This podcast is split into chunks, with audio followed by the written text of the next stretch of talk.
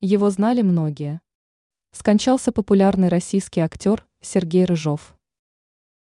Скончался известный советский и российский актер, заслуженный артист РФ Сергей Рыжов. Ушел из жизни прославленный деятель театрального искусства в возрасте 79 лет.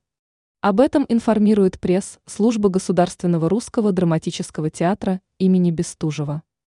Смерть актера в этом учреждении культуры города Улан-Удэ, Бурятия, назвали тяжелой утратой для всего коллектива. Отмечается, что он планировал выйти на первую елку в любимом образе Деда Мороза. Уже выучил стихи, отрепетировал, но сбыться этому оказалось не суждено, говорится в сообщении. Сергей Рыжов родился 2 марта 1944 года. Закончил Арзамасский педагогический институт. Работал в театрах Уссурийска, Владивостока, Рубцовска, Семипалатинска, Лысьвы.